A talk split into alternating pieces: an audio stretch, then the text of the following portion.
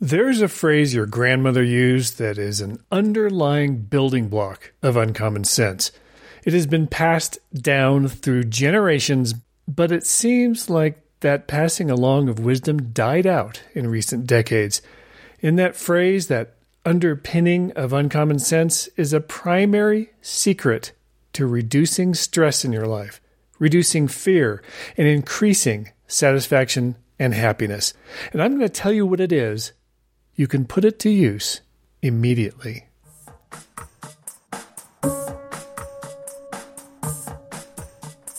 Welcome to Uncommon Sense. I'm Randy Cassingham. They say that common sense is not only uncommon, it's less and less common over time. Of course, if that's true, uncommon sense has to be less common these days too. And if it's true, it's at least in part because something that used to be passed down from generation to generation has been fading out. If your mother didn't say it, and it does seem to be passed down more through mothers than fathers, but certainly some fathers gave this advice too, then your grandmother probably did, and your great grandmother and previous generations almost certainly did. I was in Las Vegas last week for meetings, and while driving in, I noticed my car had developed an issue, so I made an appointment with a local dealer for service the next morning. Nothing huge, but then I was stuck without a car, so to get where I was going, I checked my Lyft app, and sure enough, there was something like eight cars available within a few blocks, so I summoned one, and it pulled up within a minute. Randy? the driver asked. He had my name on his screen. I knew his name already, too. Vladimir? He nodded, and I got in next to him. How are you? he asked. When I replied, I'm great, he almost looked surprised. I wondered about that, but didn't say anything yet. As he drove, we chatted. I was trying to figure out where he was from. His accent wasn't obvious, but he volunteered that he's multilingual. He speaks Spanish, Russian, Italian, French, and I think a couple more. And he said he's working on English. I asked him if he minded my asking where he was from. Cuba, he said. His turn. He asked me what I do for a living. I told him I'm a writer. Sorry, he said, my English isn't that good yet. I don't know that word. So I used the Spanish word, escritor, which of course gave him instant recognition. Do you know Spanish? he asked. Muy poquito, I admitted, very little, so he very wisely stuck to English. He wanted to know what I write about. I write about how it is very important to think, I told him, because I believe a lot of the problems in the world are because people react to things rather than think about them. He pondered that for a moment and then said, May I ask you a question? Clearly he was thinking. Sure, I said. In Cuba, about 75% of the people are very happy yet they have nothing. Nothing. In America, people have so much. You have everything. But 75% of the people here seem so unhappy. Why is this? Smart guy, Vladimir. As an Uber and Lyft driver, like many, he works for both. He meets many people every day.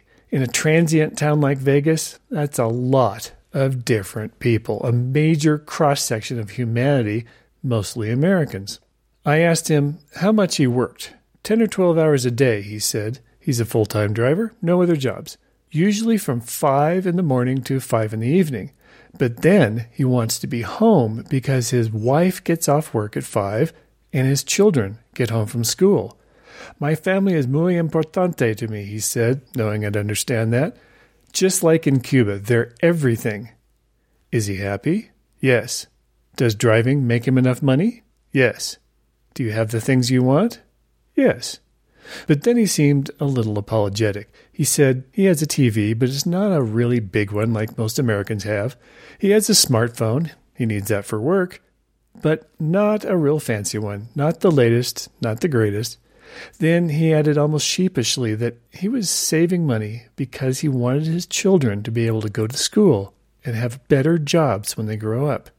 I asked him, Do you want a bigger TV, a nicer smartphone, other things? After thinking about it, he said, No, my TV is fine. My smartphone does its job. I have the things I need. Getting the picture?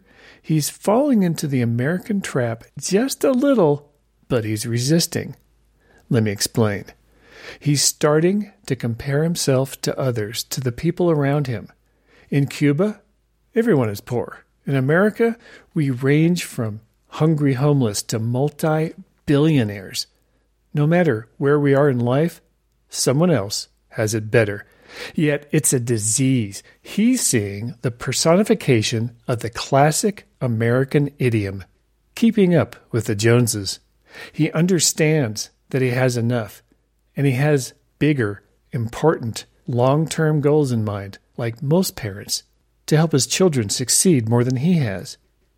Okay, I told him, here's the answer to your question. Americans, not all of us, maybe 75%, are very short sighted. We think about the right here, right now. Sure, we say we want to save money for the future, but mostly it's an excuse. We want to save more, but tell ourselves, I can't afford it right now. Yet, when we get a raise and can afford to save more, our spending goes up too because we look at our cousins or our neighbors or our friends or people from work and they have a new smartphone and we don't. They have a 60 inch flat screen TV, and we only have a 40 inch. Vladimir was silent, pondering. Then I hit him with the other side. That's short sighted because we don't look at the rest of the world like you have. He looked at me through his oversized rearview mirror, and I continued. You understand what it is to have nothing, but you did something that we don't do. You realized you were happy you didn't need things to be happy because you had your family. You realized they're everything to you, yes? Yes, he said. When people compare themselves to other people rather than their own goals that are important to them, like their children or saving for retirement, they'll always be unhappy. There will always be others who have more than us, and that's a trap. We forget to look the other way. Americans have more than about 90% of the other people in the world. We don't understand that our lives are so much better, so much easier, so much more comfortable, so much better fed than most of the world. So we whine and complain, and as you've seen, so many people are absolutely miserable. You're doing it right, Vladimir. I pointed at his smartphone, which was showing the map of where we were going. Stay on course. You're doing it right. I looked at him through his mirror, and as he grasped what I was saying, a big smile crept across his face. He was totally silent for the final minute of our ride, and as we pulled up, he said, Randy, thank you. This is interesting to think about. a man after my own heart, he realized he needs to think about all of this. But what does this have to do with what your grandmother said? That piece of advice that's the key to happiness that I haven't told you yet. It's definitely related, even though I didn't have enough time to explain it all to Vladimir. It's about Americans' incessant desire to look at others for clues to what we want. We think we're the only ones that are struggling, the only ones with problems, the only ones who feel like we're behind everyone else. And that's just dumb. Everyone is struggling. Everyone has problems. Everyone feels like they could do better. Everyone. Everyone. Yeah, even that rich dude you're jealous of because he's looking at even richer people and comparing himself to them. So, what's the advice Grandma had? That profound secret to happiness. Listen carefully. Mind your own business. Your mother or grandmother almost surely said that to you when you were looking at others to see what they were doing, or worse, comparing yourself to neighbors, family, or friends, or the mayor, or the businessman, or the lady and the man having dinner in the corner of the restaurant that didn't seem to be married. But we've lost how profound this advice really is. We don't understand it. So let me tell you what just about everybody today doesn't grasp about this advice. It's not so much about that it makes you look nosy, because you are, but it also makes you unhappy. Let me give you some examples. What if, let's say, that guy over there, you think he might be gay? It's none of your business. You might object here, but it's none of your business. But what if he comes on to me? It's almost certainly not going to happen. That's projecting your fear onto him. Understand your fear. But hey, if he expresses interest, be flattered. Maybe you're not as ugly as you feared. And in a very unlikely event that it does happen, here's what you do say, no, thank you, and move on. See how easy that was? See how you don't have to invest emotion or fear and have it crowd out some of the happiness and joy in your life? But what about, oh, transsexuals? What if a man who used to be a woman or vice versa wants to use your restroom? You know what? It's none of your business. They have to pee. Do you want to jump through hoops when you have to pee? Then shut up and let them mind their own business. This isn't about politics and it's not really about gender identity or sexuality. It's simply that it's none of your freaking business what other people do, just as it's none of their business about what you do. Because you know what happens when you mind your own business? You significantly reduce stress in your life. You reduce fear. And that's a major factor in increasing your life satisfaction and happiness. Your great great grandmother knew this and she tried to pass it down. How did your neighbor afford to get a new car? You guessed it, it's none of your business. But how do they afford all that stuff?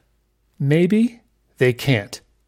Maybe they're digging themselves into a black hole of debt because they're trying to keep up with you, or at least their impression of you, colored by their own fear. But they're on government assistance. None of your business. Maybe a family member got it for them so they could get to a new job and get off government assistance. But you didn't think of that because you know what? That's none of your business either.